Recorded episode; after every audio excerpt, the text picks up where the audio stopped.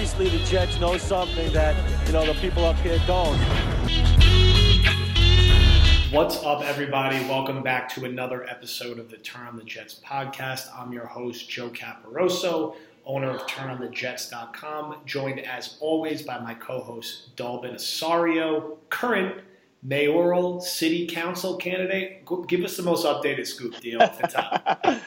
well, yeah, that's. I mean, yeah. So I am, uh, as you guys know, I am running for uh, Montgomery County Council. Um, so the the council is made up of nine uh, members, five district representatives, and four at large seats. So I am running for District One, which encompasses Bethesda, Chevy Chase, Potomac, um, parts of Rockville, and yeah, so I'm really, really excited. I officially announced on August 7th due to some redist- just redistricting. I had to uh, amend the announcement. But yeah, no, we are off and running. Thank you to everybody so much for the donations that you guys have made already. I'm super appreciative of that. Hat tip to Joe for all of his help. Um, and yeah, it hasn't running for you know politi- running for office has not stopped me from being able to analyze just how bad Christian Hackenberg and this team will be. So uh, thank thank you for still letting me come on, even though I've now you know sold out to the establishment, so to speak. Well, listen, Theo getting it done in a lot of different areas right now. Uh, today's podcast, uh, we'll talk about the Jets' less than exciting performance against the Detroit Lions, namely focusing on some of their problems on the offensive side of the football, particularly at the quarterback position, before wrapping with some of the positives on the defensive side of the football, and a few things that we're going to look forward to in their preseason game against the Giants, the third preseason game where we expect to see extended action from the starters whoever that may end up being a quarterback, but then the rest of the projected starters should be playing more than usual.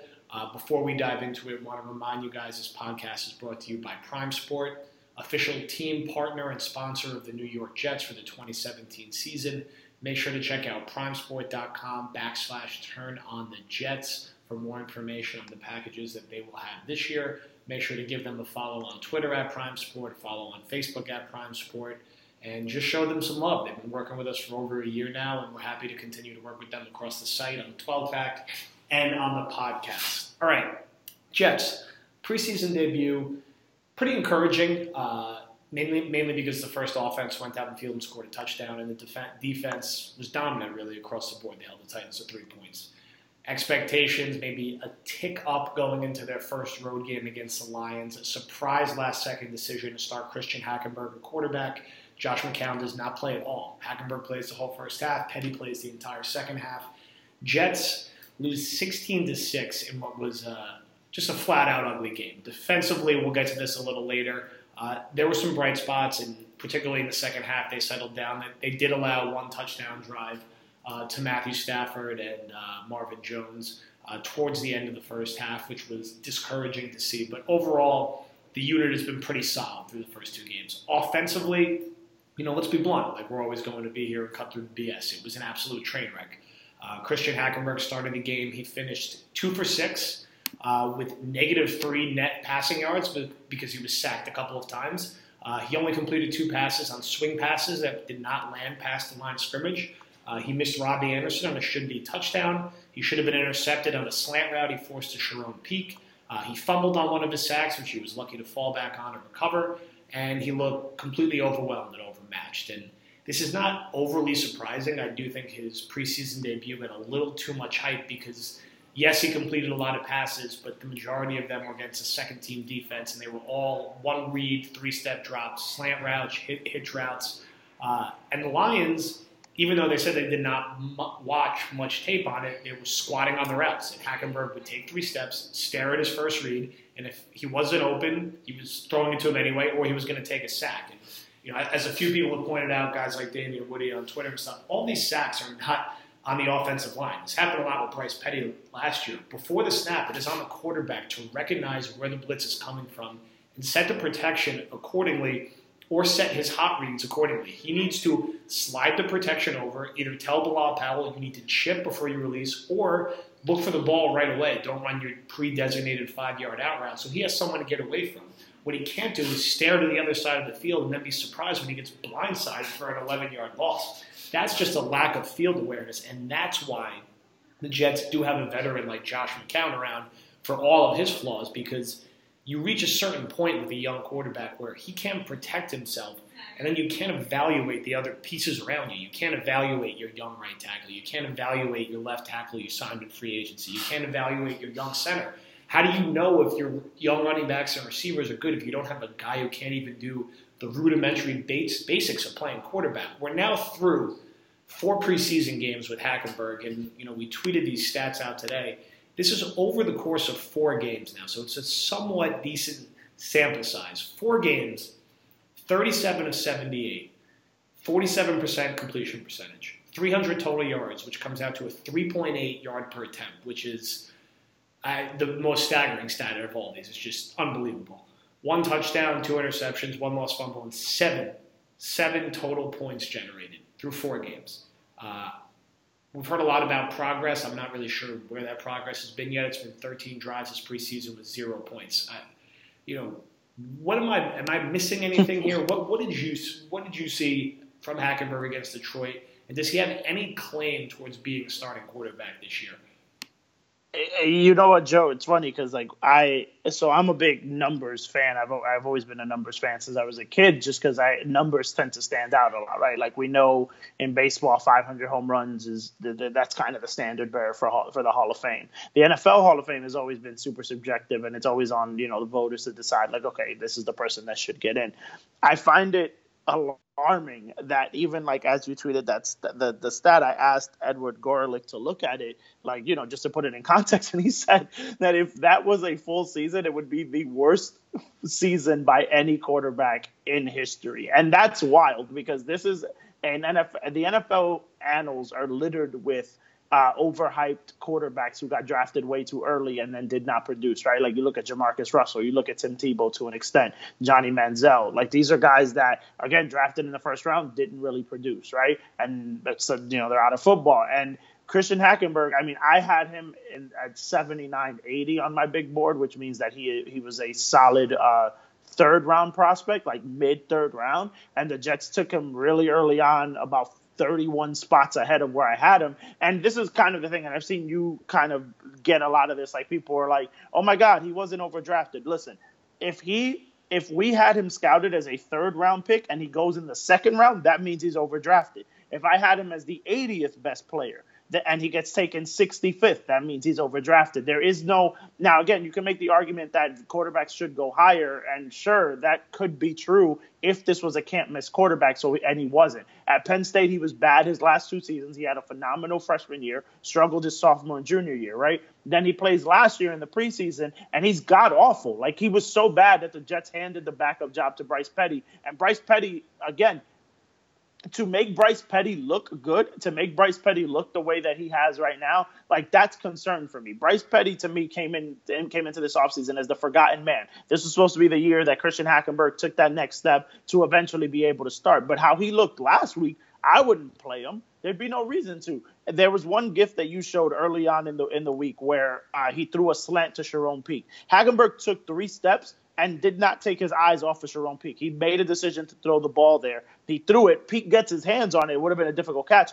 but the cornerback got there right when the ball did. He was able to bat it up, and it should have been an interception. Those are the things. For example, when you see Patrick Mahomes throw an out route that almost got taken for a pick six, things like that are things that you will see young quarterbacks do when they're trying too hard to make a play, and the good ones eventually learn how to bounce back. So you look at Mahomes. Mahomes didn't do that again. Christian Hackenberg continued to stare down receivers, continued to throw the ball into triple coverage. And it's and like you mentioned where he missed Robbie Anderson, like he missed Robbie Anderson by a lot. It wasn't by a little bit, it wasn't by like two or three feet. It was by a lot that he missed them, and the ball sailed out of bounds on what should have been a touchdown. And for an offense that is going to be starved for points, you need your quarterbacks to hit on the shots that they do get. You want to know how you get cornerbacks to stop playing up on the Christian Hackenberg routes? It's by hitting those deep those deep shots down the field to Robbie Anderson when he burns a corner. So for me, I started by saying that I'm a fan of numbers, and yes, I am. But removing that context, I can look at Hackenberg and say, and this was the same after the first preseason game. How were his mechanics? His mechanics in the first preseason game against Tennessee were so much better. La- against Detroit, he was doing a lot of the same things he did at Penn State. He was opening himself up. He was shuffling his feet. At one point in the day, he was doing the cha-cha slide, and again, it made no sense to me because it looked like two completely different quarterbacks uh, versus Tennessee uh, than than it was against Detroit. I didn't think he would be an NFL starting quarterback. I would love to be proven wrong, but through four preseason games, other than the one good game last week, there isn't anything that I'm like, wow, yeah, no, he's finally figured it out. Yeah, I mean, you just gotta look around the league. Look at even DeShone Kizer. He second round quarterback who's a rookie. He's on a terrible team. He was on a terrible team in college, and he's been competent this preseason. Not great, but competent. He has an 8.5 yards per attempt. He's thrown a touchdown. He looks like he might be able to be an NFL quarterback, and he's probably going to start for them week one. This is year two for Hackenberg, and he is just miles and miles away. He's probably the third best quarterback on the team who has the worst quarterback situation in the NFL and is probably the worst overall team in the NFL. So it's just not close right now. And, you know, the backlash to being realistic and rational about how this guy is playing, it's it's insane. There is, there is no counter mm-hmm. argument mm-hmm. based on statistics, based on film, based on anything that's happening in the real world that says this guy is ready to play and he is progressing. The only arguments that you get back are either two ways, and I tweeted this this morning. It's either a whataboutism or it's a personal attack. So mm-hmm. the whataboutism is that yeah, Hackenberg's been really bad, but Deshaun Watson was three for ten. McCown takes bad sacks, and Paxton Lynch is bad. None of that stuff has anything to do with Christian Hackenberg and has any impact on the Jets, him or the Jets roster.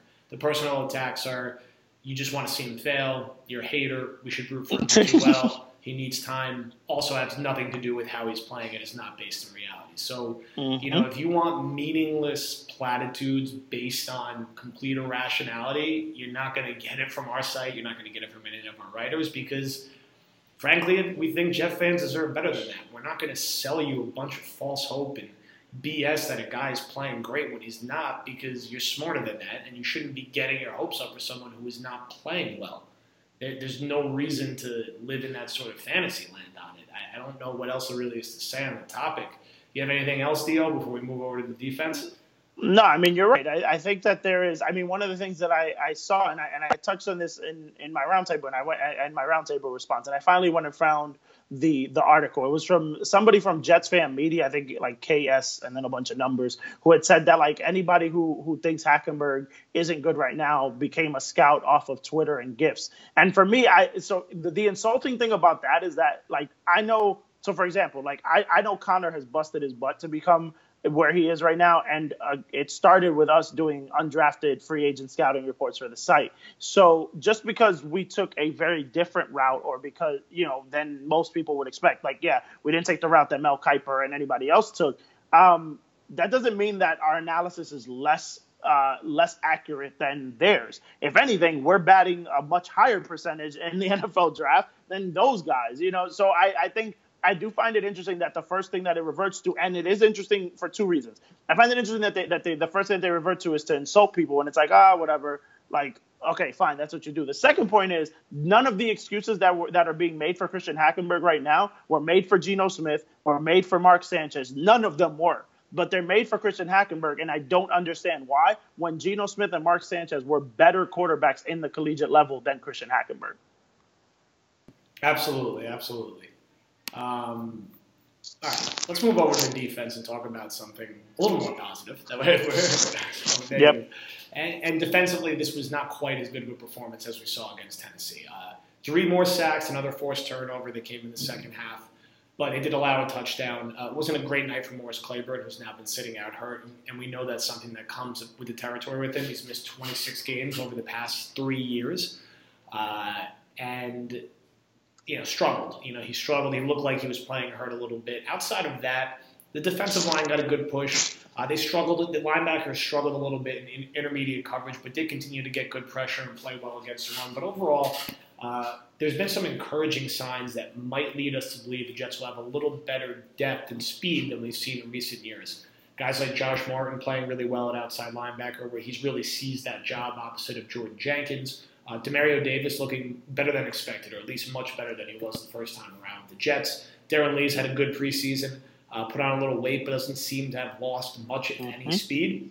And a guy like Juston Burris has had a quiet preseason, and that's a good thing for a cornerback. So there might be a little more depth and talent and speed than we initially anticipated at the second and third level. This defense is going to be put in bad situations all year, so it's going to be very hard for them to be a top five to ten even defense. But it should be in the top half of the league and should be able to take advantage uh, of teams with bad quarterbacks and bad offenses, and the Jets get a few of those. So it will be an interesting test to see how they do against the Giants. But through two weeks, I think you got to be encouraged, particularly with guys like Lee and Jenkins playing well, guys like Josh Martin and Dexter McDougle, who no one really had a lot of expectations out of on defense, also consistently playing well, maybe adding some depth on the back end. Yeah, and I mean Demario Davis, I think uh, has shown up, and it's funny. Chris Nimbley had said that Davis looked faster and just more motivated. He said that when we first got him, in, and I jokingly said, "Well, yeah, being in Cleveland probably does that to you."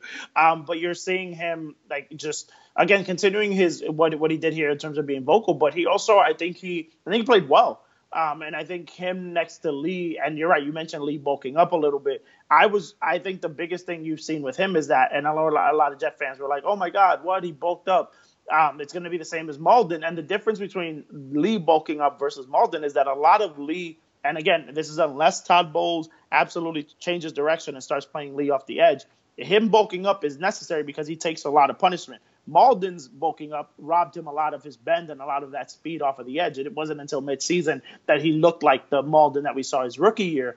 Um, another thing, I think Marcus Maye has been has been really good on the defensive side of the ball. I think I think that they're the, the defense is hungry to prove that they're not going to lose and that they're they're they're uh, immune to the tank. And I know a lot of people are like, "Oh no, but we have to tank in order to get a quarterback."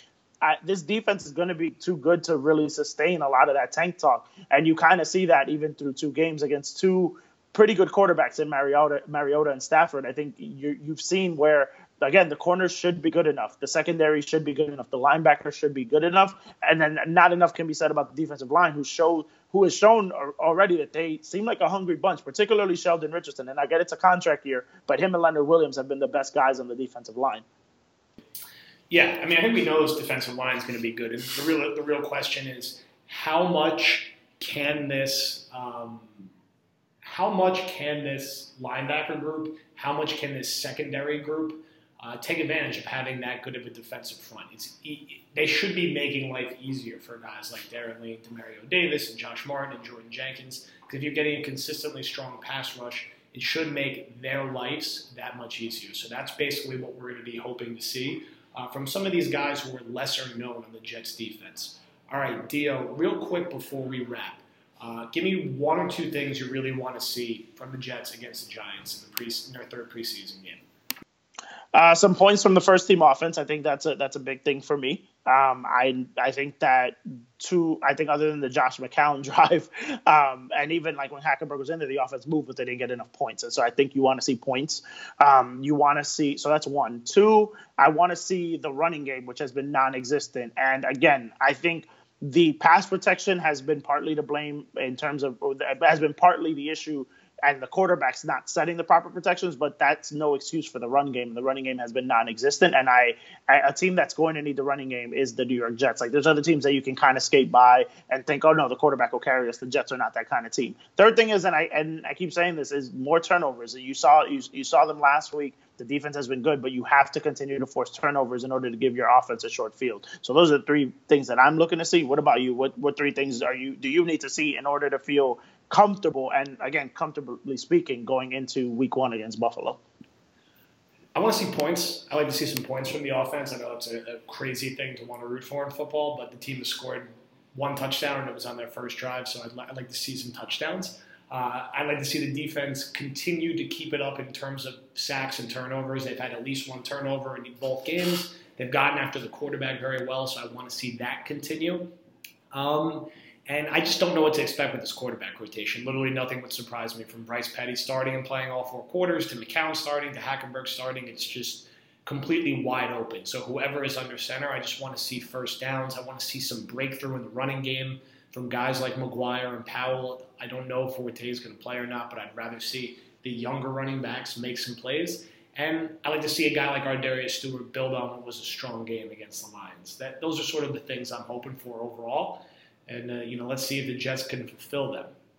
All right, guys, before we wrap, we're going to throw a quick pre- throw to Scott Mason for a quick preview of this week's Play Like a Jet. A few reminders make sure to subscribe to this podcast, the Turn on the Jets podcast on iTunes. Leave us a review. We're about five away from 100. Got to hit that number.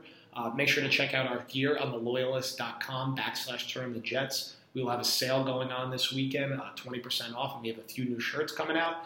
Also, make sure to subscribe to the Jet Take on iTunes, our newest podcast hosted by Kyle Fahey and Ben Blessington. Uh, a call-in show, very good fan interactive show. They had Santonio Holmes on last week.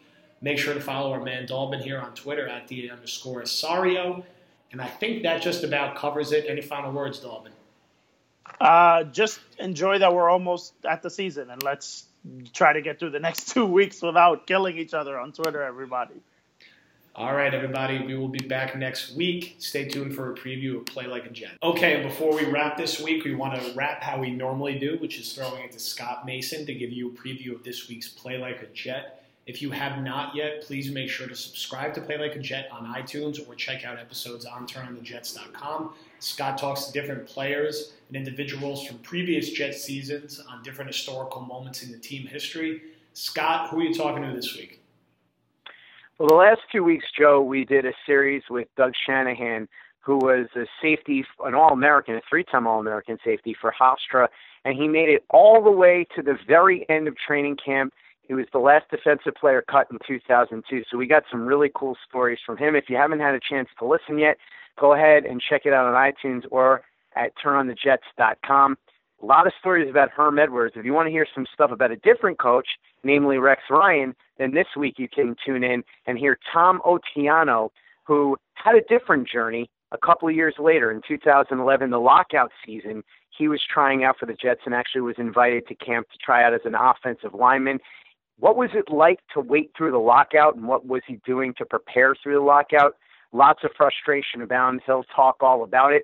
Also, going to be talking about some of the stars, NFL stars, that he formed lifelong friendships with as he went along in his college career, and then even during the lockout. One of them is kind of a semi legendary local NFL player in recent years, so we'll talk about that.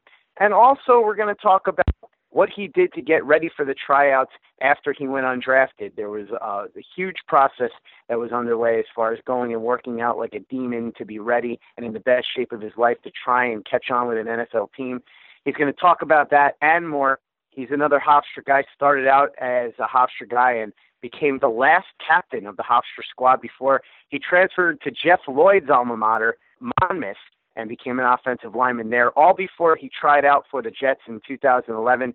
That's a season, of course, that you can hear all about with Nicholas Dawidoff in our archives at turnonthejets.com and, of course, iTunes. And speaking of Jeff Lloyd, please make sure that you listen to Draft Season, Play Like a Jet, this podcast, the Turn on the Jets podcast, and our newest one, the Jet Take, every single week. And make sure that you don't not only listen and subscribe, but that you also give us positive reviews on iTunes. It doesn't take a lot of time, but it really means a lot to us and it helps us a ton, especially as far as getting good guests and improving our visibility so we can keep bringing you this great programming for free every single week. So that's what we have this week. It's the final week of our training camp trilogy. Next week, we'll return to more of the traditional play like a jet stuff with seasons and moments, but figured with camp in full swing, it would be cool to go back and take a look at past guys who tried to make the team out of training camp, and this will be the third and final week of that. With Tom Otiano, it'll drop this Friday at turnonthejets.com and on iTunes. Okay, thank you, Scott. And again, one more reminder to go subscribe to Play Like a Jet. Check every Friday for a new episode, both on iTunes and on turnonthejets.com. Make sure to come back next week for a new episode of the Turn on the Jets podcast, drafts, draft season, the Jet Take, and Play Like a Jet and we will talk to you all then. Thank you. Have a good weekend.